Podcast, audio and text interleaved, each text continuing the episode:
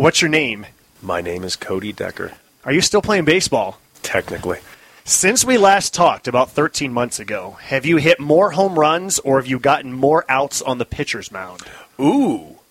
Ooh. That's a good question. Let me think about that. Since we last spoke, I wasn't playing much for the rest of the year last year after I last saw you. So let's see. I finished last year with nine home runs, but I only had like 140 something at bats, maybe 150 at bats. So, whew, that is a hell of a question. But I've thrown. I threw one inning this year, got a quick three outs. I ended up throwing five innings last year.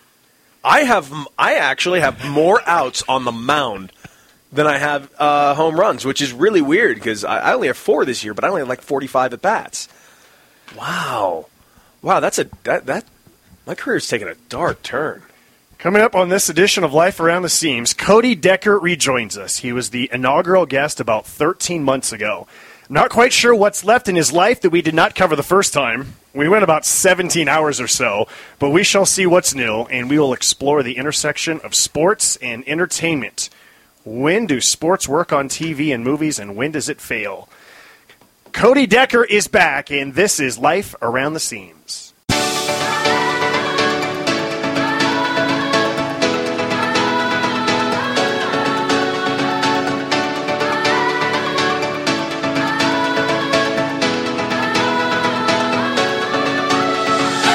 Former Major League pitcher Jim Bouton once wrote, You spend a good piece of your life gripping a baseball, and in the end, it turns out it was the other way around all the time. Welcome to Life Around the Seams, a podcast about baseball people who have interesting stories from between the lines, and sometimes even more interesting stories outside the lines. Here's your host, Josh Suchon.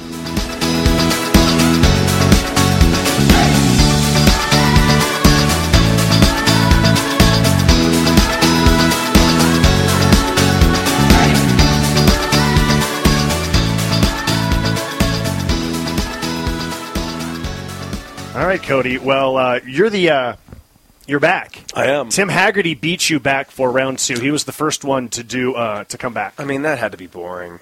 That I mean, you probably got the best you possibly could out of him, but you know, he's Tim Hagerty, and he's not going to bring a whole lot to the table when it comes to personality. It's just he's got that voice, but eventually that voice is not going to be.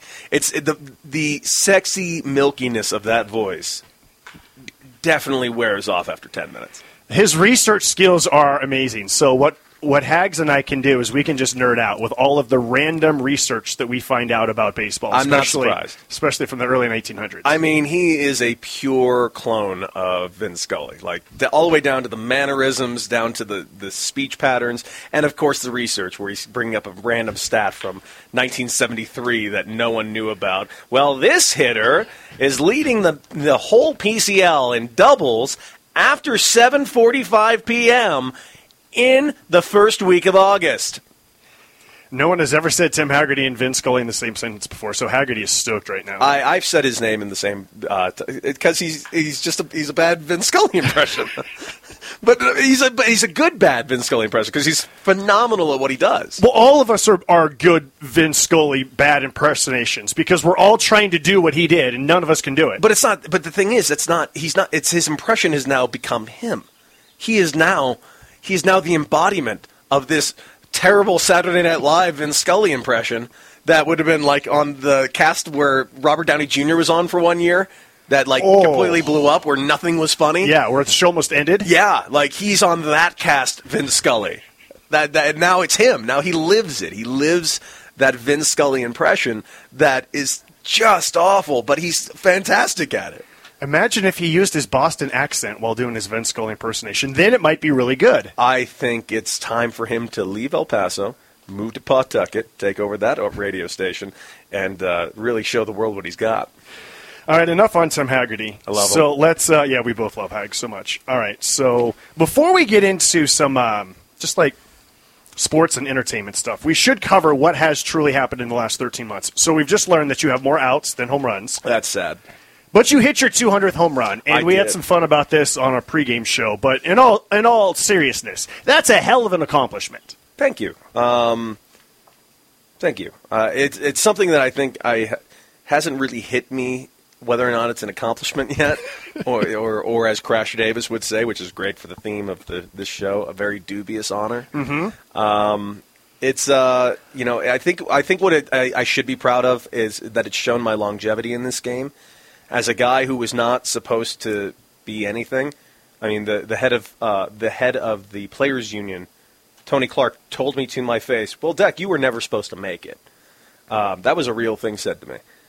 But you know, I've lasted 11 years. Um, it's been a little trickier uh, to get. I, I feel like I should have had 200 in 2016 or 17, but I went from being an everyday guy up to 2015 to being an off the bench guy, which I'd never done before, and uh, being able to still put up the same home run numbers despite the lack of at bats. I think that was. Um, I think that's uh, something to kind of be proud of. So I know that this is much easier said than done, but why not sign with an American League team where you can get a chance for more more at bats? They have the DH, all that. Sounds great in theory, but uh, nobody wants me. and I went where I went where the job was available. Uh, I, I was with the Red Sox. I, I, you know, I signed with the Royals a few years back, and then they traded me here to the Rockies, and uh, that lasted 20 minutes. And then uh, I ended up signing with the Red Sox for the rest of the year, but I didn't sign. It took a month and a half to sign with them. Um, and then I signed. I finished out the year with them. I loved it. And I loved being in the American League because you know I could DH and you know I could play all over the place if need be. Um, but yeah, no, just for whatever reason, the next year I signed with Milwaukee and they released me in camp at like the last day, and then I signed with the Mets. It just you go where a guy in my position, you go where the jobs are available and where where the fit is, and and sometimes there isn't a fit. Like I don't think I've I don't think I've been with a team that there's been a fit ever in my entire career. I think that's just uh, a guy like me has to be lucky more than good. Um, and I've I've been more good than lucky. That's a big part of life, and that's a big part of working in sports, whether you are on the field, whether you're in the broadcast booth, whether you're in the front office. Part of it is pure luck and timing. And, and when it comes together and, and when it does, it's magical Mm-hmm. when it does come together. And when it's not, then you just grind and you do what you can. Yeah, but I think I feel like uh, you know the grind portion of baseball. I think is uh, it's it's a, it's a trap you can easily fall into. I really enjoy what I do. Um, even though I'm not, you know, I'd love to be make sure I'm like this series. I've hit fourth and fifth every game and playing left field. Now I'm not going to sit here and pretend I'm the best left field in the world. I'm serviceable, um, but it's been great. It's I'm playing every day, and you know I'm in that those power spots that I'm good at, and it's just it's it's great. But even when I'm not in there every day, I still love this. Like I love playing. I love the the you know the ability to go out there and compete and compete at the highest levels and show guys that I, I still got this. Our grounds crew is getting a little feisty out I there. I love that. I love it. By the way, can I tell you uh, my biggest anxiety at being at the ballpark? It started to happen today. So my biggest anxiety. I'm usually one of the first people at the ballpark. I, I'd, I hate sitting in hotel rooms; they're depressing. Yes. So as the visiting broadcaster, get to a ballpark on the road, open up the windows. Guys are out there taking early BP, and they start yelling, "Music, music! Turn on the music!" And all they see is me, and they mm-hmm. think that I can turn on the music. That's not my equipment to turn on. I don't know how to turn on. And then they start getting louder and more angry. You at me. practically don't have music in here.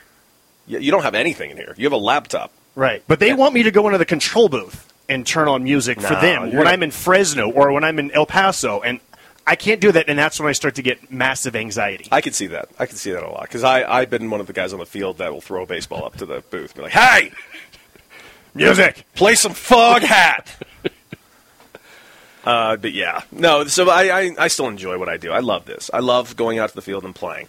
Um, you know, it's a lot better than coming going to the field and being on the Phantom, uh, which I've done a fair share amount over the last couple of years. Okay. So since you have made a film or two in your time of varying lengths, let's talk about sports and music and TV shows and why certain things work and why they don't work. I originally came to you and I said, Is Hollywood and baseball in a slump? And your response was, They've always been in a slump. Always, it's always been a slump. You, you know, people people have nostalgia about baseball movies and thinking that it's this great subgenre. It's not. Your favorite baseball movie is terrible. All of them. The- there- There's like three good ones. What are the three? Okay, I'm gonna go with Bull Durham. Okay. I'm going to go with The Natural, Okay. which is, by the way, far better than the book. And if I will fight anyone, anyone right now that wants to have that fight. There's only a few people who read the book. Oh, it's horrible. It's horrible. The ending rips your soul out. Um, and I'm going to give an asterisk on Major League, and here's why: because they just couldn't leave well enough alone.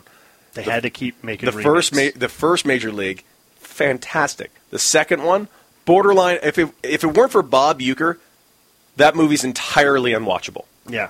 Uh, and then Major League back to the minors. So now you've you've absolutely destroyed a good movie to me. Um, and then uh, A League of Their Own is good.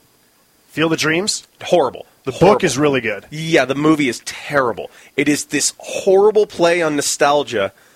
You have Timothy Busfield, by the way, who has the best swing in that entire movie, doesn't pick up a bat.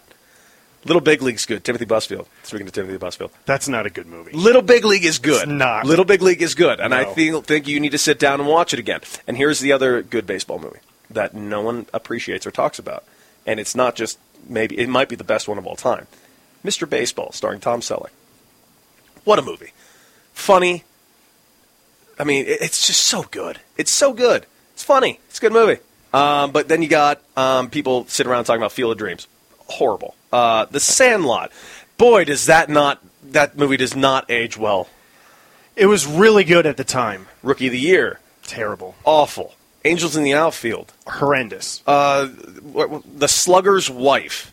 we started to talk about this off air. So the Slugger's wife could have been good. Could it have? Yes. It was a decent enough idea. Okay, most people probably haven't heard of it. It's terrible. The Slugger's wife is about a it was about an outfielder playing for the Braves. He's hitting about 280, 290. He's like a 5 to 10 home run guy a year.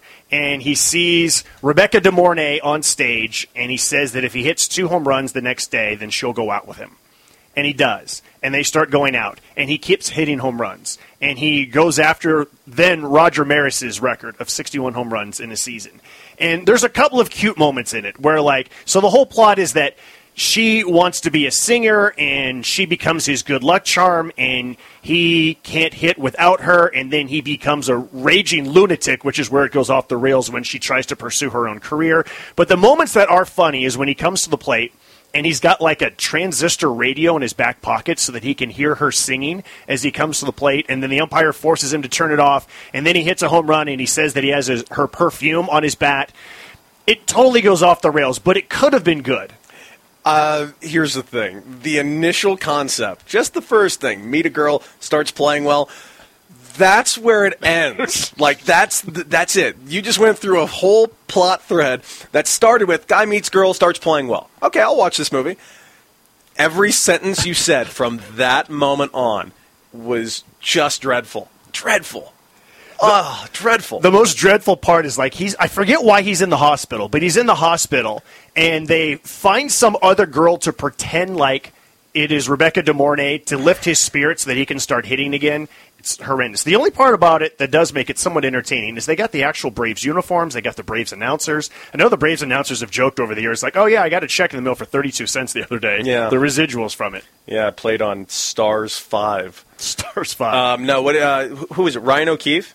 yeah. Michael O'Keefe. Michael O'Keefe. Michael He- O'Keefe plays Daryl Palmer. Man, it'd been great if his swing didn't look like complete shit. Like you're supposed to be a. The, the movie's called The Slugger's Wife, and the guy looked like he maybe trained for three hours before he started this baseball movie. Like where, where like you look at Bull Durham. Yes, uh, I am not going to sit here and say that Nuke LaLoosh's uh, Delivery. delivery was fantastic. It wasn't, but for some reason, based on how he played his character, this over the top ridiculous thing, and and he's surrounded by more grounded characters, that's the only reason that character worked. Tim Robbins' character should not have worked. He was like a cartoonish human being, and he looked like shit on the mound. But because he was so over the top and bombastic, and everyone else was so much more grounded, it worked way better um, than him just being like this asshole pitcher. So I I think he kind of gets away with it in that movie. Okay, so why don't more sports movies? Let's start in j- baseball first. Okay. There's never been a baseball TV series.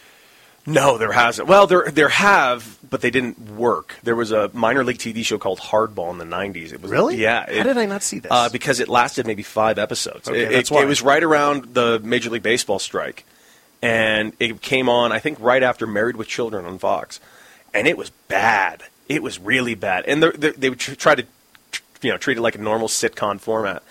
Um, the reason why baseball TV shows don't happen is one, I don't think studios really think there's a market for it. I think they're wrong. You know, Pitch was a show. Pitch About wa- the female. Uh, yeah, it's a it's not a bad idea, not a bad concept. It was horrifically executed because when it comes down to any show, period, it doesn't matter what it's actually about. What matters is your characters. And if you're giving me terrible character development, terrible characters to begin with, it's not worth my time. Like that show Pitch was horrible. Like the the uh, she played the character Ginny Baker. I thought she did a very good job with what she had, the material she had.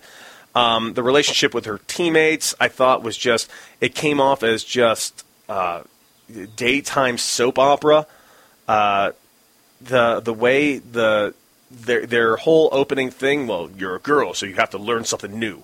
A screwball. I'm like a screwball. Like that's just a screwball's just a changeup with a little bit of run.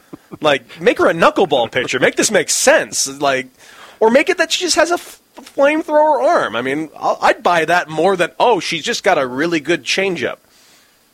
So does half the team on the Isotopes. Like every lefty on the change on the Isotopes has a hell of a changeup. Maybe drop down sidearm. I mean, give her yeah, make her a submarine pitcher. I don't know, do something. Make make make the opening of this whole thing make a little sense.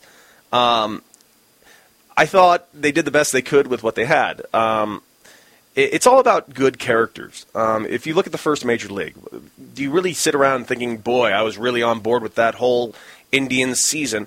No, I mean that was a through line, but the, you you cared about the characters. You cared about you cared about um, Jake Taylor get trying to get back his wife. You, you cared about Rick Vaughn. You cared about uh, who was the manager's name? Lou. Uh, Lou um, Bird. I, I almost said Brock, which is obviously wrong. But almost said Lou Bordeaux, which is no, definitely wrong. it was Lou uh, Lou Brown. Lou Brown. Got it. Lou Brown. You cared about him. I mean, it was just Roger Dorn's character development throughout the entire movie was fantastic. Willie Mays Hayes uh, was this hilarious, great character. It, it was just a good movie filled with great characters. Same with Bull Durham. You're, you got a lot of unique, different characters.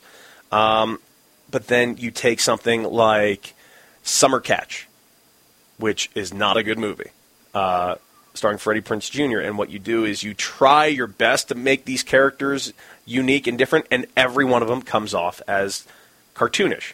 So it's hard to get on board with this movie. So when it comes to sports movies, let, let's let's kind of break down like what's important. Okay, so characters are number one, but there always has to be some type of love interest that sometimes helps it and sometimes derails it, and then the importance of I believe that these are real athletes who are actually who I- you know I have to be able to believe. There are ways around that, at least, though. You know, as long as you, you know, I could like a character enough to that I, I don't care. I'm, my willing suspension of disbelief can kind of move on a little bit.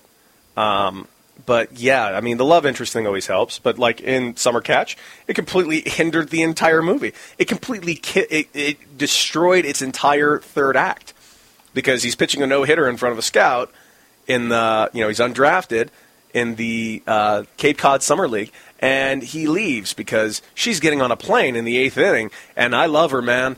I'm gonna go get her, and he gets drafted. Like, what the hell is happening? This is the the dumbest ending.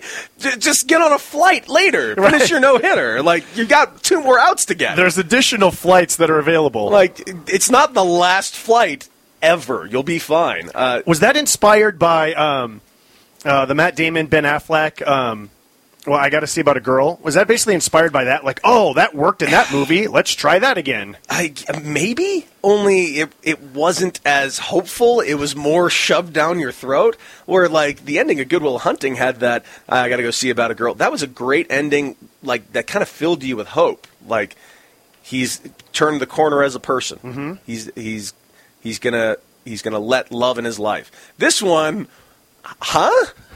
What the hell just happened? That was stupid. Um, so yeah, it's it. And the rest of the movie had its flaws too. All the characters were were uh, cartoonish and and uh, it- So you're allowed one cartoonish character. yeah, you, you need a comic relief type guy. Like you look at Major League. Okay, so I would consider on that team uh, Willie Mays Hayes comic relief, even though he has his serious moments. I would think it's Pedro Serrano. See, Pedro Serrano has ridiculous moments too, but he's so serious. But th- they were different. They were different characters. Where Willie Mays Hayes a lot more bombastic, Pedro Serrano ultra serious. So their dynamics got to play off other characters that were polar opposites to them. Um, Nuke LaLoosh, completely over the top, but he's sitting there with Crash Davis, who is stoic and and very you know grounding. Um, so their dynamic worked so well. Um, Mr. Baseball, Mr. Baseball, I like so much because of all the baseball movies. Um, Tom Selleck's character, uh, Jack Elliott, uh, has the most growth of a character through a movie. At the end of the movie, he's a completely different guy than he is at the beginning of the movie. He has a legit story arc of him becoming a better teammate, a better player in the tail, the end of his career, and a better person altogether. I loved that. His his story arc was just fantastic. He started out as this arrogant, washed up player who really holding on to his past to learning how to be be the guy he needs to be now. You know, a good player who can mentor the younger guys and take care of the younger guys, and he's doing it in Japan. And it's it's such a good story arc. I feel like that movie was the ultimate just vehicle for Tom Selleck because you love baseball and you've worn a Detroit Tigers hat in all of these Hawaii Five O episodes. So we owe you a baseball movie. And what happens at the end of the movie? He's a coach for the Tigers. Got him. He did it. Magnum lived his dream. Magnum lived his dream. um, the best movie that most people have never seen is a movie called Long Gone. Okay, you mentioned this, and I have never heard of this. Long Gone came out the year before Bull Durham. It went straight to HBO, and I don't know if a copy exists on a DVD. It is pretty much like VHS, and that might be it. It is the story of the Tampico Stogies in the deep South, American South, uh, in like the 50s, 60s. And the main character is named Cecil Stud Cantrell. He's player, manager, switch hitter, pitcher, and they are trying to get a league championship. Stud Cantrell finds two new players to help the team. A second baseman who can't hit but is really good, um, Dermot Mc. Dermot? Yes, Dermot McDormand? becomes becomes the second baseman, and then he finds an African American catcher who can bat cleanup, but because it's the South, they won't allow him on the team, so he has to pretend that he's Cuban and just says Where in the show, what, where, what year does this take place in? uh, sometime in the 50s or 60s Okay. is when this takes place. Right. Um, Teller from Penn and Teller is in it and has a speaking role. Oh, that's horrifying. Of anything, that's actually the thing that is bothering me the most. Um, Teller speaks. okay, I kind of want to see this now. Virginia Madsen is fabulous. She starts off the movie singing the national anthem and butchers it, and ends up it's very raunchy, and ends up with Stud Cantrell. But her character, I know this is blasphemous, is better than Susan Sarandon's character in Bull Durham. See, I just have to call bullshit on this. And here's here's the thing. We discussed this uh, before the show. Uh, Is this movie actually good, or is it just a cult classic nostalgia thing that because you can't get it, it's like one of the it's like Rocky Horror Picture Show. You know, it's got such a cult following, but Rocky Horror Picture Show is a shit movie. It is not good. It is bad from beginning to end. But I really love the time warp. Did the dance at my wedding. I love Hot Patootie when Meatloaf crashes in and then gets bludgeoned with an axe for no fucking reason. but it's it's it's uh, but it, is it like that? No, because the whole point of Rocky Horror Picture Show is to go on a Friday night when you're not sober and get dressed up and, and throw stuff up in the air and it's a party. All right, I will admit I have done that a few times. There's a theater called the Nuart Theater in Hollywood. I have dressed up in pantyhose and some sort of weird like uh, bustier top with uh, tassels, and I definitely have partaken in a couple of uh, Rocky Horror Picture Show uh, Friday night at midnight. Uh, partaking. You're not going to do that with Long Gone. And I will admit, there is part of it that's like, oh, trust me, it's the best movie you've never seen. But because I can't show it to you, I can't be disproven. It's like okay, it's, it, to me this sounds so much like because I do have a VHS copy of the 1994 Roger Corman Fantastic Four movie. Okay. a movie that Fox deemed so bad they refused to release it. Okay. It is horrible, and I love every second of it because it is just that bad. I, I once a year, me and my friend, we like to sit down, have some drinks, and watch it. But it's on VHS, and I'm having a little bit of trouble watching it now because I don't have a VHS player anymore.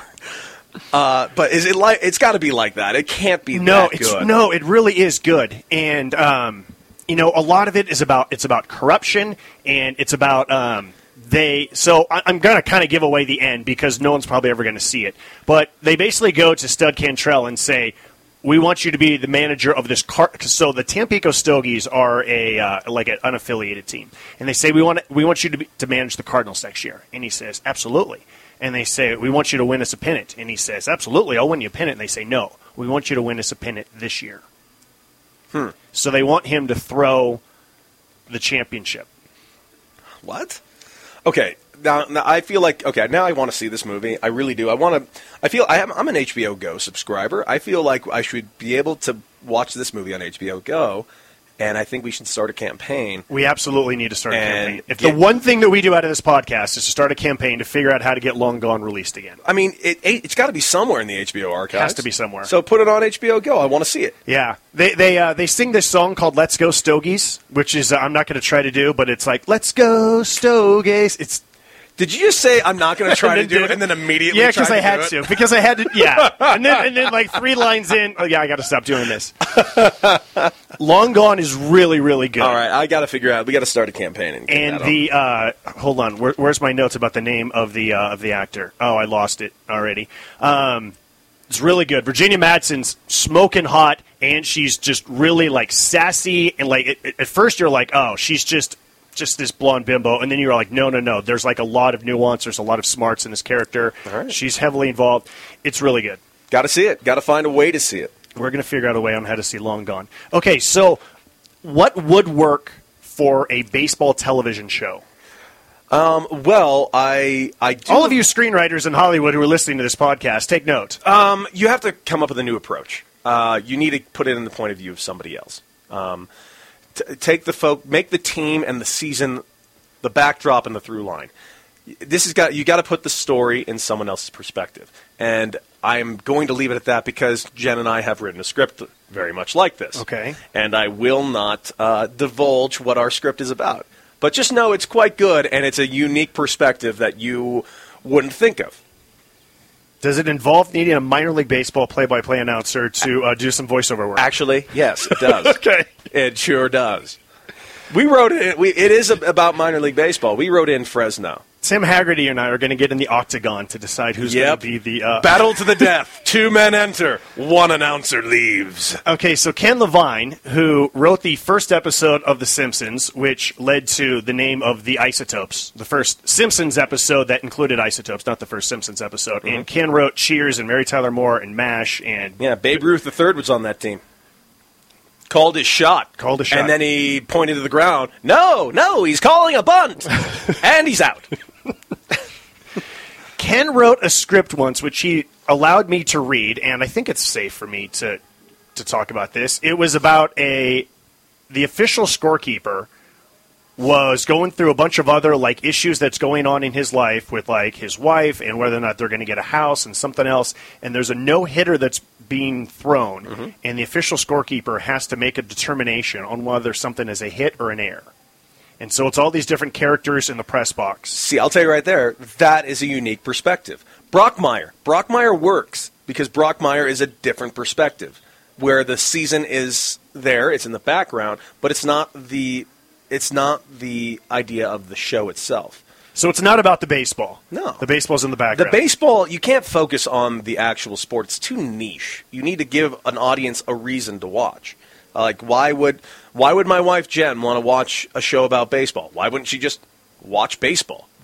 Um, you need to bring a little more to the table than just it's about a baseball team. Hey, it's about a football team. Friday Night Lights worked because it gave you the inside life of all these young players and the pressures of playing in small town Texas which it's actually Midland, Texas, but I don't think they ever mentioned it in the mo- in the show. But I mean, that show played a lot better than the movie did because it got more detailed into the lives of these characters and it made it compelling TV. But doesn't it also work because TV is once a week and football's once a week and baseball is every single day? Mm-hmm. So that's part of it, I think. Well, that's why you can't focus on. The, I don't think you can focus on the baseball aspect of it. You need to you need to get into the lives of these characters and the lives of the characters that are affected by baseball. But baseball is a huge part of my life. But to say that I'm sitting here every day, that my all my thought process is nonstop on this game only, I would lose my mind mm-hmm. if that my thought process was only on baseball at all times. Baseball's a game. Life is life. You know, I need to. I, I focus more on life, and baseball's what I do. I love it, but it's what I do. It was a long time ago, but the White Shadow worked because it was unique because it's a white coach who goes into the inner city and his relationship with the players becomes really good. And it wasn't about the basketball. I haven't seen the White Shadow in a long time, but I remember watching it as a kid going, "Dang, this is just really good." And again, that worked because it was the characters. It wasn't about the basketball. It was about his relationship with them and what's going on in their lives. And there was part of it that started to get kind of cliche, but TV shows get cliche. They easily. It's it's it, anything that start as a good concept and end up getting awful because and it's not for any. It's not that the people involved are not talented. It's because you had an idea for the show. You might have had an idea how it ended, but then you got picked up for three more seasons. Dexter.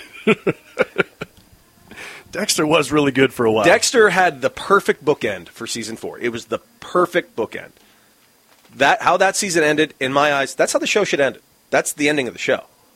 It's perfect. Consequences for his actions. They had this constant quote that he would always say: "Born in blood, born in blood." Now his child is born in blood. Wow. The, visually, it's horrific, but it's it's a perfect bookend to this horrifically violent show. Three more seasons. There's more. There's money to be made. Three more seasons of absolute garbage. There's money to be made.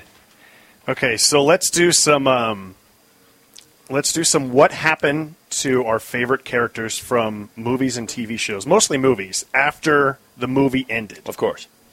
Okay, so let's start with Kelly Leak from the Bad News Bears. Actually, we haven't talked about the Bad News Bears. You're right, we didn't, um, and I think we made the right choice. You want you want a movie that just does not age well. It, it's a movie that that really You're talking about the first one, the original. the original one. Yeah. That's a movie that really seemed good at the time. Watching it now, you're like, woof. I think that's a- part of the charm of it. Is like the players do a beer celebration after they lose the championship. That's the only part of the movie I still like. but like the the winning dad like hit his kid on the mound. Ugh. It was just a hard. It's a. It's honestly a hard. Amanda needed Tommy John surgery. Yeah, it was a. That was a hard movie to watch. the uh, the breaking uh, the bad news bears and breaking training when they go to the Astrodome. Now, that's Oh. incredibly horrific. Oh. There was a really good book that was written about how bad the movie is from the perspective of uh, I like the movie because of how bad it is. You know what? The on, there is one good quality thing that came out of that movie. Only one. Bob Watson. No, I wasn't going to say that. I was going to say uh, a quote that has now been entrenched in professional baseball. So much so that Major League Baseball is using it as their tagline this year. Yeah, that's what Bob Watson said. Let the kids play. Yes. That is the only that that's the only positive thing that came out of that god awful movie in the Astrodome. Bob Watson and Enos Cabell come out and they realize that the game has been stopped because they ran out of time. And Bob Watson says, "Oh man, let the kids play." Yep. And then Kelly Leak's dad goes out there and starts chanting, "Let them play, let them play." Yeah, that was it. That's about all there was to it. And uh, outside of that, yeah, it's horrible. What was the one in Japan? Oh yeah, that one's. That one happened. Uh, so what happened to Kelly Leak? Uh, yeah. he's, he's, Is he Josh Hamilton? no, he's in prison. He's he's clearly in prison. There was no way he was not going to prison. But did he come out of prison and make it back to the major leagues? No, he went back to prison. And he stayed in prison. He say no. He's just in and out of prison. I mean, there's no, there's no way. He, there's no way he uh, made to the major league. There's no way. He, he probably had the Josh Hamilton story. He had the bad Josh Hamilton story. He got to the Josh Hamilton part where everything and where he had his chance for redemption. He just didn't. That was Kelly Leak. Okay. No question. Poor Kelly Very, Leak. very dark, very dark sequel. the pen, the penal league. Okay. Bad News Bears. I think that I San think that Quentin. Kelly Leak made it to the major leagues. I think I think Bad News Bears San Quentin was uh, the only logical sequel. Was Kelly Leak? Did Kelly Leak grow up and become Ricky Vaughn in Major League? I think there was more chance to that than Josh Hamilton. Uh, but then but then Ricky Vaughn got a you know a big contract extension. I don't see Kelly Leak getting that. Did Ricky Vaughn test positive for performance enhancing drugs? No question about it. Cheater. 100% cheater. Not only that, he wasn't even that big, but even even Charlie Sheen admitted that he took steroids for the for that movie. For the movie. For the movie. And he wasn't even big. So Ricky Vaughn for sure got popped. 100%. well, games. no, he didn't get popped because it was the 80s. 80s and early 90s. If he was playing now, one he's out he's out he's he's a three-time offense guy. He's a three-time offense guy, which means lifetime ban or a year and a half apparently. Or a year and a half, apparently. Google it. Did Ricky Vaughn make an appearance in WrestleMania after he was banned from Oh. playing baseball because of his three time offenses? That is such a good question. Vince McMahon would never pass up that opportunity. yes. Not only did he have, not did he go to WrestleMania, he got interfered in a match and then got scheduled for a match later in the night against, oh God, who, who, who would it be? Probably like against like a dastardly Kevin Owens or CM Punk or something. Oh man, I want that so bad. Make it happen. Okay, so we know that Nuke LaLoosh had Tommy John surgery. No question. That that that wind up that was not going to last long. Not to mention, in his pro debut, he what struck out 18, walked 18, so he threw like 300 pitches. Yeah, he threw a lot of pitches, which I was really new league record on both. Yes. But like, why were they throwing him so much? So the, the manager got fired because he ruined this kid. Major league manager? Or are you talking about the triple, the the A ball The, manager, the- yeah, the Durham Bulls manager. Which was an A ball team in that movie. Everyone Yes. seems to keep forgetting that that's an A ball team in the movie. Durham is now a AAA team. They are It basically A-ball. became a AAA team because of that movie. Weren't they already a AAA team at the time? No. I could, I could have sworn they were Because it was when the movie came out in what, 88? because they shot the movie in the old stadium. Yes. and they already had a new stadium. So it became a AAA team because when Major League Baseball expanded for the Rockies and Marlins in 1993, that means you need two new AAA teams. Hmm. Not to mention you needed a AAA team to replace Denver, which was now a Major League team. So you needed You're three new right. AAA markets. And uh, also, that's Phoenix, when Durham- also Phoenix too, right? Phoenix was 98. Okay, so That's when the Diamondbacks entered in 98. And so now you needed a new one for the Diamondbacks and the Rays needed new AAA affiliates. Okay. Okay. No. Okay. I, now, I, now I get it. So the manager for the Durham Bulls, the single A Durham Bulls, was fired because he Uh, ruined Nuke Yeah, threw him way too much deep into games. And that's why Robert Wuhl became an agent because he got fired too. He was the pitching coach, so he became an agent after getting fired as a pitching coach. Agent of the Stars changed his name uh, to Arliss, and you know the rest is history. But did Nick Nuke LaLoosh come back from Tommy John surgery and make it to the majors? Oh wait, make it back to the majors. Um, I'm going to say uh, no, and here's why. He only kind of remotely got a head on his shoulders because he was mentored so closely by Crash Davis. Now, unless he did all his rehabbing over in Visalia, where Crash Davis became the manager of, and is still managing there to this day, yeah, Crash is still managing. Crash is managing, still in Visalia, still trying to get to the show, still trying to get back to the show. Okay, if there ever was a Bull Durham two, Yes, this is what I think the plot should be. let's hear it. Crash Davis is still managing. His pitching coach is Nuke LaLoosh, and Nuke LaLoosh introduces him to all of the new sabermetrics.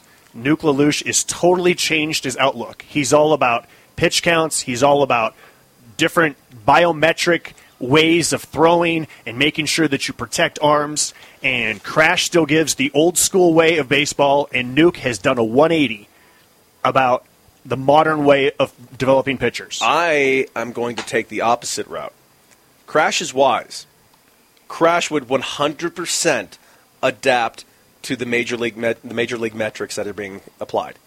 Nuke would never be able to do this. One, he doesn't have the smarts. Smarts. He doesn't know what the numbers mean, and it's a battle in the clubhouse between Nuke and Crash. Crash be like, listen, for the love of God, launch angle is a result. It's not an actual swing. You're not sw- throwing the ball into the guy's launch angle. Launch angle is this. Then why does everyone talk about launch angle? Because it's it's just, oh my God. And it'd be that. It's that argument I'm having with stupid people on Twitter trying to tell me that launch angle is the end all be all when I'm trying to explain to them that's a result, not not an actual swing path. Idiot. I want Nuke to become smart, though. I, I want his character arc to do something in 30 years. I don't want him to be the same character May- 30 years well, later. Maybe that's the thing. Maybe that's his character arc through the movie. He he learns to adapt, and because he learns to adapt, the team starts to win. And both, none of the players make it to the show, but, they do. But they do make it to the show. Is Crash Davis really Brad Ausmus? no, Why not? Brad spent like 12 years in the show. Yeah, I know. I couldn't think of another catcher who he's like. He's uh, not Brad Ausmus. Then who is who is Crash Davis? Uh, Tuffy Gosewisch. Okay, that works. Uh, Yeah, Conrad um, Conrad Schmidt, maybe. I don't know Conrad Schmidt, but I know Tuffy Gosewisch. Well, I know the name. I've said it enough. Tuffy Gosewisch, maybe. Okay. I, I'd say maybe Tuffy. Um, me, You? I caught. I've I've done some a fair amount of catching. Um, who's another kind of lifetime um, solid catcher? Rocky Gale. Chris Stewart? Oh, Rocky Gale. Rocky Gale. I think Rocky Gale. I mean, I love Rocky. He's one of my all-time favorites. Didn't. Rocky Gale play for the Padres AAA team in Portland and Tucson and El Paso? He went up for like a day in Portland. That So was he didn't he, really- he was re- he was like recently drafted, and Okay. like they just needed a body, so they sent him up there from like extended. oh, the story's much better if he was in three different cities. Nah, he was there for like a day. I don't think I don't think he got it at bat, but he was you know he was in Tucson with me. He was in El Paso with me. What else happens in Bull Durham 2 if they ever make the sequel? Um, well, first off, I'd like to really reiterate. I really hope they don't make a sequel Okay. and ruin this. It's going to become straight to Major League Three territory. They're going to forego the awfulness of two and get to the terribleness of Major League Three. Um, yeah, I, I, uh, I don't know. I, I think it might be an interesting year in the Cal League. Uh, you know, what's Susan Sarandon up to now? Is she like? Does she sell like spiritual beads now, like healing stones? She sells Sensi for sure. Um, yeah, no question. She's uh, you know she's she's doing that. Runs a yoga studio. she totally runs a yoga studio. Yeah. And she's on the field twice a week with the players, making sure they're stretched properly Yeah, with the yoga. I can see that. Um, And the problem is all the players are hitting on all of the instructors from her studio. Yeah. So that becomes a big issue. oh, huge issue, and that's and, and in today's day and age, you, you can't have that. Um, what else? Millie, for some reason, moved to Visalia with with her husband. Uh, no one knows why. Since her dad donated the scoreboard in in, right. I forgot about in. Durham, I forgot about like why would she move to Visalia? But she did. No one seems to know why. Did they ever find a chicken to take the curse off of Jose's glove?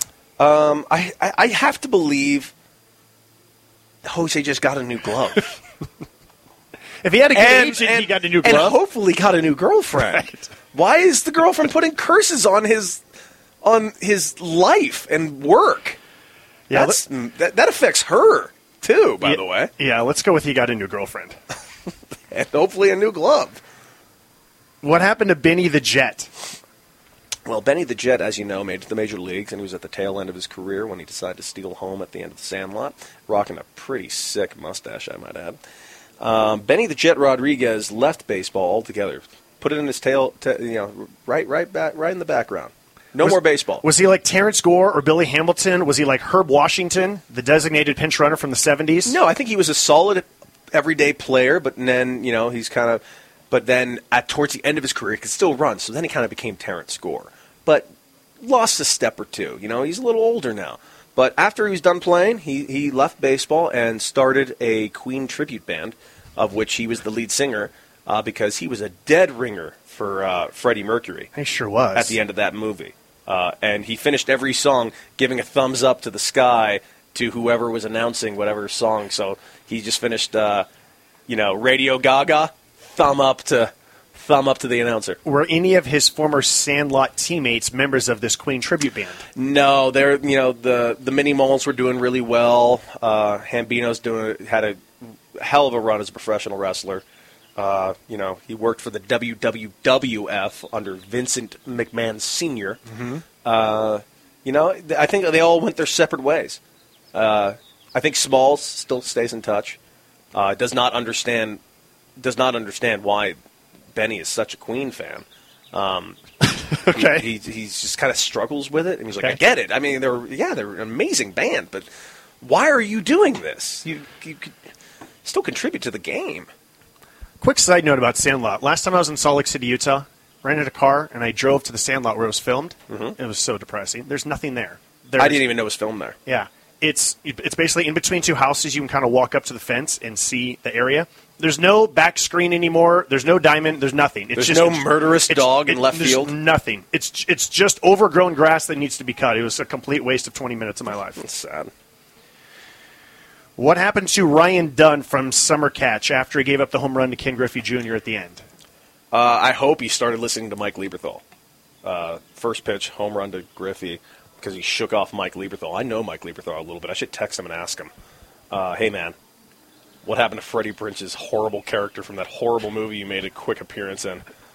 Uh, I'm assuming he uh, became, you know, a 4A guy, went up and down quite It's a not bit. Not Cole Hamels. No, I think he became a 4A guy, went up and down quite a bit, and uh, became a kind of a journeyman player uh, until he uh, ended up becoming a uh, minor league coach, probably the low levels, probably somewhere like Missoula, and worked his way up until he got uh, the pitching coordinator job for the, I'm going to say, mm, Pittsburgh Pirates and now he's running. He's down in Florida, making making trips to Altoona and a few other uh, minor league affiliates, checking out their pitchers. And I think he's a pretty good coordinator, provided he doesn't leave in the eighth inning to get on a flight for no reason at all. Do any of our favorite characters have a happy ending to their life? I think that's a fairly happy ending. He ended up being a pitching coordinator. He, It'd be a whole lot happier ending if he made an All Star team. he did. He made the Double A All Star team. He got. He made the All Star team in the Eastern League twice, two times. And Uh, then a third time as the pitching coach. Yeah, I mean, he did it. I mean, he did it And all. not, and, but well, they were hosting, so the pitching coach. Yeah, just, he, they just when he was it. in Reading, he he 100% made that made that All Star team. He might have even made the AAA All Star team for Lehigh Valley. He's a lefty reliever. He was probably pretty good.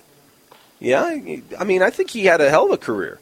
I think he just, you know, he he let his let his belief in himself get in the way because he wouldn't listen to Mike Lieberthal because I know better how to throw to Griffey and what what happens. when in doubt, listen to Mike Lieberthal. Always listen to Mike Lieberthal. That's that's a personal rule that I carry to this day. Is Ray Kinsella still married? Which remind me which one Rick and Celsius. Field of Dreams. Uh, y- the, the- let's face facts. The the bank foreclosed. right. The bank 100% foreclosed. There were they they were there was no there were no ghosts. Him and his wife did too much acid in the 60s, which they very clearly showed. They were having just complete acid flashbacks this entire movie, so much so that it almost killed their daughter who uh, was choking on a hot dog. Which leads to the other question of did Protective Services take away the daughter? God, I hope so. And I guess somehow they got Timothy Busfield high because all of a sudden he's seeing all the ghosts all of a sudden. Uh, and and then they'll but look, the camera goes away. Look, all the cars coming. They're not coming to you. That's a highway. That's a highway going through town. It's a highway. It's a road. People drive on roads. No one's coming to see your acid dream. so are they still married? He, maybe, but they're not. Things aren't good. Did Terrence Mann ever write another book? No, I think he became a recluse, not, not unlike, uh, not unlike uh, what's his name from Catcher in the Rye. Um, Uh, Kinsella? I mean, um, no, um, um, what's wrong with me? same thing that's wrong with me. Um, Because he said he was going to write about this baseball in the cornfield. So did a publisher end up publishing said novel? no, I think he Even wrote, as big of a name I as he think was. I think he wrote it, but it's in the vault, just like uh, what's his name who wrote Catcher in the Rye. What's wrong with me? I can always Google it. Yeah, Google we that. We do have uh, But like he has, he ha- he has a bunch of novels that are apparently sitting away in the vault, and apparently everyone's waiting for like the year where the vault's allowed to be open up so we can see his n- new writings. J.D. Salinger. Thank you, Salinger. What is wrong with me? J.D. Salinger. So I think he became J.D. Salinger, disappeared, wrote more things, but it's just sitting there in a safe that no one knows the code to. Someone's eventually going to find that code when he dies, and then, Isn't he long dead? yeah. His son played Captain America in, in a 1993 terrible movie. No, it was 1990. Is there any of our favorite characters from movies who have like a spectacular end to their life after the credits stopped rolling? Yeah, I think uh, I think uh, I think Roy Hobbs went and just lived a wonderful life with his family. He achieved what he needed to achieve. That was his last game. Yeah, I think he left retired baseball, right there. took care of his son. I think he lived the life on the farm that he truly did want to live. I think his son. uh, How about this? His son not only made it to the major leagues, but made it to the Hall of Fame. Based on how he threw the ball back to Roy at the end of the movie, I'm going to strongly disagree with you on that. He became a hitter. It must have been a hell of a hitter. Uh, he threw that ball like he might have been left-handed, and he threw that ball right-handed. It was rough. Um, I think uh, I think Jake uh, Jack Elliott from Mr. Baseball had a happy ending. He became a co- hitting coach for the uh, for the uh, Tigers, and Detroit Tigers. and now I think I think he eventually became a manager. I think he ended up becoming Bruce Bochy. Ooh. I think he legitimately he had the mustache. Did he have the big enough head to become Bruce Bochy? I don't know, man. That Bruce Bochy's head is the size of two heads. Um, that is a that is a. But no one has the head of Bruce Bochy, so it's not a fair comparison. It's it's really unfair. Uh, that that head is is something else. But yeah, I think he became Bruce Bochy. okay. I feel good about that one. I feel really good about that one. I want I want another happy ending. Hey now, um, I want. Uh, what about? Um, I think there's a movie that we're forgetting. It's called. I mean, there's plenty of baseball movies. Uh, a League of Their Own. But see that That's one. Okay, so that movie. one. Okay, so that's a But really they good kind, but they showed you the ending. Yeah. like so they they were all older and at the end of the movie, and they they all kind of succeeded in their lives. So But it's still mostly based on a true story, anyways. Yeah. So you really can't use that one all that much. Uh, what are we forgetting Fever here? Pitch had a happy ending. I think they went on to live happily ever after. And For love of the game. oh God, I was hoping we could avoid this. That movie had had so many good. It had Vince Scully. It had um, what was his name in San Diego? D- Dick um, Dick Enberg? Dick Enberg. Like they had them in that movie. Did they did they owe 'em a did they lose a bet? That movie was unwatchable. The baseball scenes were not terrible. They weren't good, but they weren't terrible. The rest of the movie, oh my goodness, what a what a what a piece of shit. Um, Billy Chapel um, was an unlikable character. There's no question in my mind he ruined that relationship for a fifth time. He was not a good guy. She clearly left him again, so there is no happy ending in that one. I'm assuming. I hope. I hope Kelly Preston met someone who could treat her properly Okay. because he was a real dick in that movie. What about oh, all these other ones are also The Scout. I think. Uh, I think uh, he went on to become a Hall of Famer. really? Yeah, I think he ended up never giving up a single. Uh, I don't think anyone made contact to him one time for the next 11 years. Uh, and I think he made more money than. I think he might own his own team in like Colombia now. Did you ever see the? Um, oh, I just lost it. Where to go? The Bingo. What's this called? The Bingo Traveling All Stars. No, Bingo Long Traveling All Stars, 1976. no, never heard of it. I know that I saw it when I was probably like I don't know five or six years old, but I don't remember anything about that. Here's a baseball movie. Ed, about the monkey playing uh, baseball uh, with uh, Matt LeBlanc. Is it Matt LeBlanc from Friends? Yeah. Yeah, that's Matt So Matt LeBlanc, uh, I think, uh, happy ending not for him. I think he got released, and Ed went on to be a four-time All-Star in the American League. Okay, all right. So what have we learned about movies and TV shows and sports over the last 50 minutes of trashing our favorite characters after the credits rolled? It's all about characters. You know, you you want to you want someone to root for. You got to give an audience a reason to root for you. And you have to find you have to make something so that even if you don't like that sport, you still want to watch it. Yeah, there's got to be a reason. I mean, not everyone's a baseball fan. Not everyone's a football fan. Slapshot. I, I, I don't. I, I know ten hockey fans in LA, like legit hockey fans. Everyone loves Slapshot. That movie is just fantastic because the characters are unique. It's such a different setting. It's a good movie. Goon does the same thing too. Um, you know, I think that movie gives you a lot more to play with. Um, you know, I know a lot of people that aren't football fans, but love Remember the Titans. Mm-hmm. There's not a single wasted character in that movie. Not one. That was really well done. Um, Did you see Youngblood No. with Rob Lowe?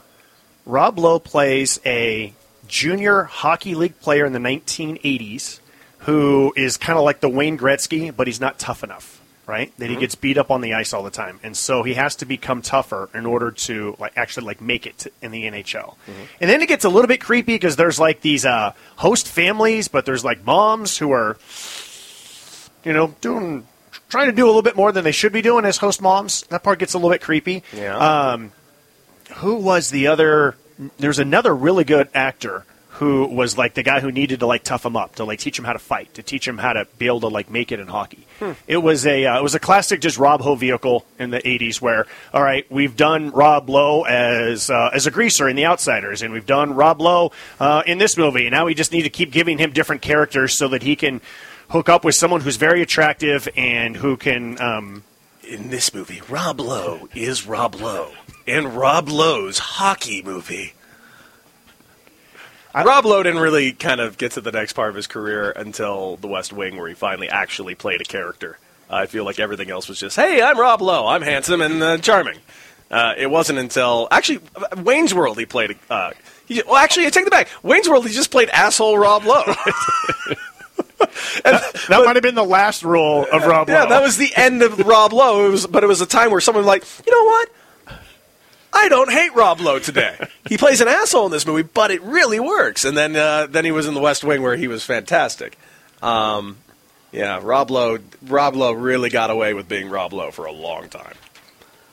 All right, I'm going to take this in a slightly different direction. Let's hear it. It's going to be a both happy and sad direction. Uh oh. Our good friend, who's no longer with us, Brody Stevens. Oh, Let's talk about Brody Stevens. one of my favorites of all time. Love him. Um, Brody was a comedian in Los Angeles, um, from Reseda. He will tell you that 818 forever. 818. He will tell you that he's from Reseda every chance he can. He will literally go on a tangent and talk to you and just yell, I'm from Reseda! he was uh, he was a comedy juggernaut. Like he was just you you could not you couldn't speak to him. Couldn't get a word in edgewise. Um, because he just once he started, he did not stop. He was super positive he was just a good soul, and uh, I miss him every day. Uh, he was just um, Brody. Uh, unfortunately, took his own life earlier this year during spring training, and man, it just kind of came out of nowhere. You know, Brody lived a block and a half. Here's a funny thing: I was friends with Brody. He lived a block and a half away from me. I didn't even know it. Really? I had no idea. I did. I would do radio shows with him. I would do podcasts with him. I would do uh, like internet TV shows with him. Um, I got when I got released by here, I went back home and there was this incident that happened with the high school team that Eric Burns put together this thing where these guys got knocked out of a playoff game for a technicality at Torrance High School. And Burns like, "Hey, have you signed yet?" I'm like, "No." He's like, "Want to play this thing with, against these kids?" I said, "Absolutely." And I caught the game. I caught Brody Stevens. You caught Brody? for five innings, and Brody was great. I mean, How was how was his stuff? not not amazing. well, he Not was, not by professional no, baseball but, standards. I mean, for what he was doing, great. He was throwing, and he was throwing the high seventies, maybe even touched eighty a couple of times. He was, he was throwing breaking balls. He Got hit around a little bit, but like he threw five innings, and he was, and it was, it was not one joke made the entire game. He was intense. Eye of the tiger. He wanted, he wanted to beat Torrance that day. He wanted to beat him so bad. It was great. I loved it. Uh, it was it was so much fun, and I caught Brody for five innings, and he was just uh, man. Brody, uh, we would sit around and talk about baseball all the time. Um, he, there's this he had a show on Comedy Central that didn't last very long that um, where he had this opening where he's talking about him pitching in the L.A. like city finals against I think uh, like Granada Hills or something. He was facing Rod Beck, and he's talking about how he came in the game and. He's doing this thing. He's like, here it is, the LA thing. Rod Beck, home, uh, pitcher here, going to the major leagues, top prospect in the world. Brody Stevens, pitching at Reseda, home of Toto. He's like, I'm coming in the game. Bases loaded. I cannot walk this guy. I will not walk this guy. I will not screw this up. And the catcher comes up. What happened? I screwed it up. I walked the guy. Then I gave him a homer. And then Rod Beck went on to like a 15 year baseball career. And then I became a greeter at a TGI Fridays. Which is not entirely true because Brody did go play at Arizona State. Uh, Brody was the best. He was uh, he was just such a kind and gentle soul who just, um, you know, the world is worse off without him. I remember my first year when I was doing the Dodgers pre and post, and I would see Brody all the time on the field, and I'm like, who is this guy that's on the field? Like, he's not working, he's not media, he's not a player, he's not one of the celebrities that is always on the field at Dodger Stadium, but everybody knows him, and everybody seems to come up to him and smile and laugh and want to be around him. So one day I just walked up to him, and I'm just like, hey, I'm Josh. I don't know who you are, but who are you? And he proceeds to spend the next 15 minutes to 20 minutes telling me every credit of his entire career. Hangover, in it. Hangover 2, in it. Hangover 3, not in it. Due date, in it. proceeded to tell me about how he's all about positive energy. And but what I did learn though is that he was the the warm up for the Best Damn Sports Show. Yes, he and was. that was sort of his entry to sports, along with the fact that him and Mike Borzello is now a coach for the Cubs, are like childhood friends. And Borzello was a coach with the Yankee or with the Dodgers at the time. Was with the Yankees and the Dodgers, now the Cubs. And so Brody was just on the field, and then everyone loved him. And so he would just got to pass every day, and you would just always see him. Here we are at Wrigley Field. There's Brody. Mm-hmm. It's the playoffs. There's Brody. Here's spring training. There's Brody. He would send me texts. Like I remember when the World Series I was playing down uh, when the Cubs were in the World Series. I was playing down in Venezuela at the time, and he he would send me a couple of texts. But like, yeah, here I'm here in center. I'm, I, I'm, this is how it seemed like he said it. He probably said it while he was typing it. In center field, just to the left. Tickets, World Series, Game Seven. What are you doing? I'm like, I'm in a hotel in Caracas. What's that? Are you still playing baseball? I'm like, yes, I am. So, like, man, World Series, Game Seven, yes. By the way, that's a dynamite Brody impression. It really is. That's uh, I, I really, I really had a good Brody impression because he would always, he would always finish sentences with yes. uh, he, it was either yes or what else was his thing that he would always say. Um, oh God, he had another quote. He had a comedy. He had a half hour comedy spe- comedy central special where he finished every sentence with this thing, and it wasn't yes. I think yes kind of ended up becoming the catchphrase. Uh, but man, he, he was just he was the energy he had. That's But- that's what attra- that's what drew me. I'm like, I can just feel this guy's energy on the field. Like, I want to be next to this guy. Y- You're having a conversation like one on one, and he is yelling at you.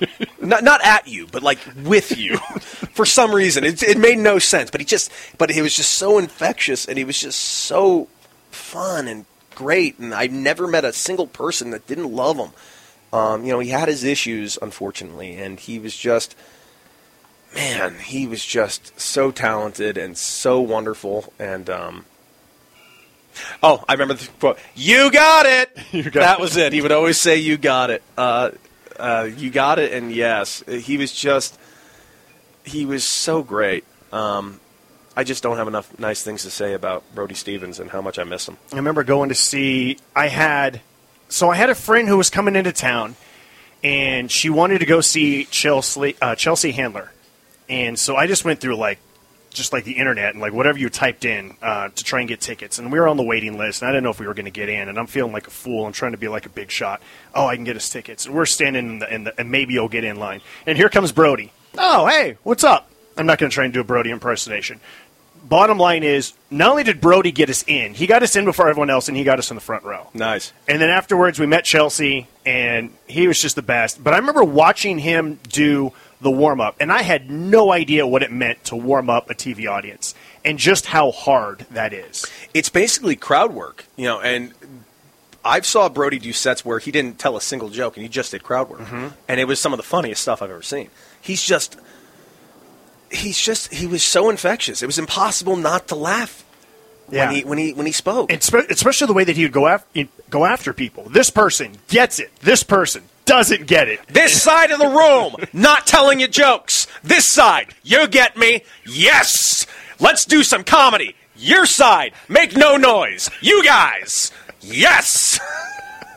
and it was just that for like 20 minutes. and it was just, it was, he, he did this thing sometimes, and I always called it like this certain line of comedy where you do something that, where it starts and it's moderately amusing. Then it gets annoying. But then in, after four minutes and it's still going, it's hilarious. Mm-hmm. And he would always do that because it was like at first he's like, "This is funny." Then you're like, "Okay, is it good?" It's still it's, It's running now. course Now now I'm getting tired. But he's all in, and ten minutes later, he's still going, and it is so funny. He was relentless. Yeah. He was relentless in the way that he would talk to you, and the volume of his voice was relentless. His willingness to work a crowd, to work a joke was just relentless. I did like this t- digital TV, the Tom Green digital TV show, where he hosted it and I was his one guest, and we did it for like an hour. It took me 15 minutes to just kind of figure out how to like work in edgewise with him because he was just this ball of energy and I was kind of a little more calm and collected. It was so hard to kind of get in his rhythm. Eventually I got it and th- how the show ended was we played music and he just pulled out drumsticks and just drummed his ass off and just stared smiling maniacally smiling at the camera and I'm like what the what the hell is happening? Like this it was it was madness. It was absolute madness and I loved every second of him. Uh, he was uh, he was a madman who was brilliant, and I I know eventually I don't know when or who, but someone's gonna make a documentary about his life and career, and it's gonna it it'll it'll be it'll blow everybody away how Yeah. how amazing this man was. yeah, we miss him. We miss him a lot. When do you know it's time to retire? Go ahead, be as coy as you want to be. When do you Uh, know? When, when do you do know, know? that it's time to no longer play baseball? I think I knew a couple of years ago. I think I knew when the Rockies released me, it was pretty much time. But I, uh, I could still do it, and I'm still good at it, um, and I can still get picked up. Uh, you know, good things are happening. Let's put it that way. I, I love what I do, and I am still here, and I'm still playing. I'm hitting fourth tonight, playing left field. I cannot wait. You hit a bomb the other night. I sure did. I was half tempted to go into the parking lot to see if I could find it, but I was too tired. According to Statcast, or uh, one of whatever one D-backs used, it was 470 feet. Now, Is that I'm- right? Now I'm going to disagree and say it went further. But Wait, I'll- the D-backs travel around with Statcast? we travel around with our like our thing. Yeah, Do you really? Well, we have a whole. Baseball has any information I want, I can get. Wow. It's it's it's insane the amount of information we have.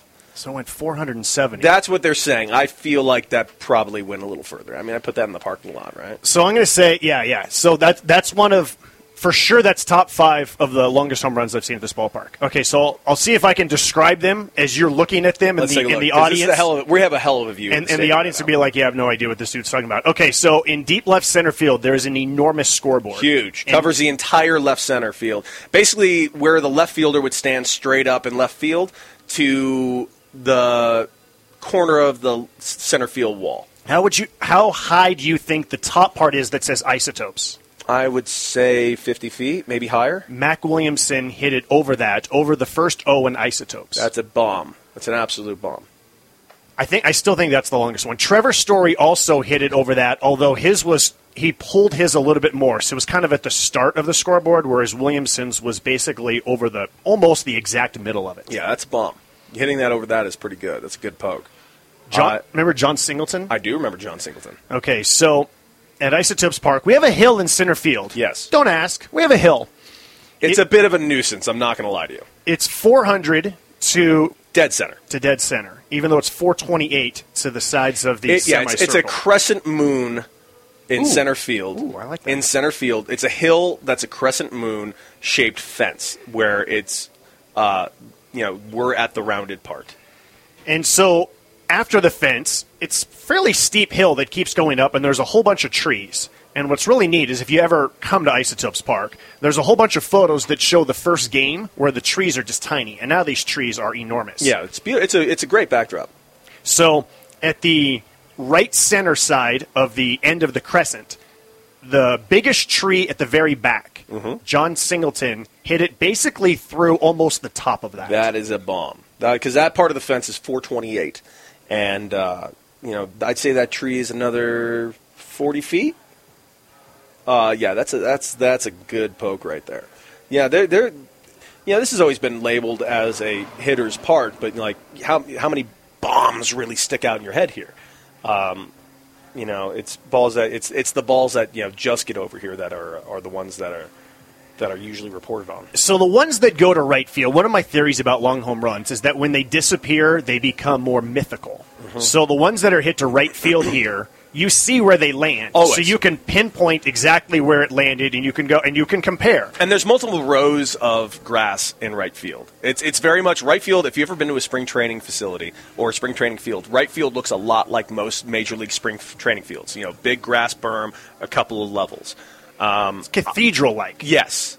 Um, so I I've the farthest one I've ever seen to right field here.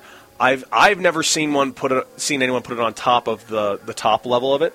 I have seen the the level just below it though. Yeah. So in my seven years, no one's hit it to the top on the fly, but they've hit some that have like bounced up. To Mm-hmm. Yeah, the top. I've seen a few that gone on the walkway and, and the next level, but never at the very top. That that would be a hell of a poke. But the balls the left, I Those are the ones that disappear, so you lose track so of exactly it's, it's, where it's they what, land. 340, 340 down the left field line, right? Yeah. So you got you got a full bullpen, two mounds, so that's probably another 30 feet, maybe 25 feet, maybe 20, maybe 20 feet. Then you got a bunch of rows of, you know, Four rows. four rows of stadium seating and uh, a thing, and then you got another walk, another like 15 foot walkway, and then you got a parking lot. So it's probably another, I'd say, 100 feet to the uh, to that that parking. Yeah, lot. it's probably 440 to get it out of the ballpark. yeah. To get out of the ballpark, you got to hit it 440, and uh, I I got a, I hit a pretty good poke out of there. Uh, the other night, it's definitely the let's say let me put it this way, it's definitely the farthest home run I've ever hit here, and I've hit some far home runs here, uh, but that You was hit the three here. Oh wait, I was just thinking about the two with the isotopes. I was about to say, I, hit forgot. two for the isotopes. I hit several for El Paso, probably one for, I don't remember if I hit one here for Tucson. Um, but I remember when I was in El Paso, I hit one off the Smith sign in left center. Um, I hit a couple in the bullpen. What's your furthest one at any ballpark? Uh, I think I hit one over f- uh, about 509 feet in El Paso once. Off Colt Hynes on July 2nd, 2014. I remember it because the specific date because we were wearing our 4th of July jerseys and it was we wore them 2 days before 4th of July because we were playing on the road. Okay. Ridiculous that I remember that. And I remember it was Colt Hynes because Colt Hynes was an ex teammate of mine. So I, that one sticks out in my head pretty good. Colt Hynes was like a rodeo guy as a kid. He he was a hell of a pitcher. He was a he was also kind of one of those journeymen who's been up and down a couple of times, bounced around to a lot of organizations. Super talented. Never really got the real shot that he could have probably succeeded. Um, but you know, that's that's a lot of ball players that you see in you know the AAA ranks. Almost every day when I'm out in the press room and you're talking to different scouts, and it's always fascinating to hear them talk about, you know, some of them are like, look, if you're good enough, they're going to find you. And then some of them are like, man, that guy just that guy just could have gotten that shot with that organization or with that organization. We, I talked about it with my buddy today who's a scout. It's just it's timing, it's luck. You know, there's not a single guy on this field today on both teams, the Isotopes or over in the Aces. There's not a single guy on either of these teams that can go to that couldn't go to the big leagues and be successful and be an everyday solid baseball player in the major leagues. It's not about that. It's the only organizations only push their you know top guys to do that. Um, and sometimes it doesn't matter what you're doing. You know, the, the, giving we have a, we had a guy named Tim Locastro, uh, who's in the big leagues right now, and he's an unbelievable ball player. He got called up two weeks into the season. He was hitting like 090, but he got called up and he did great up there. And he came back down and raked, absolutely killed it. He's back up again. He's a hell of a ball player. But it's not necessarily what you're doing at that exact moment. It's do you fill the need that they have? Are you a top prospect shortstop that you're they're going to give you 200 at bats to?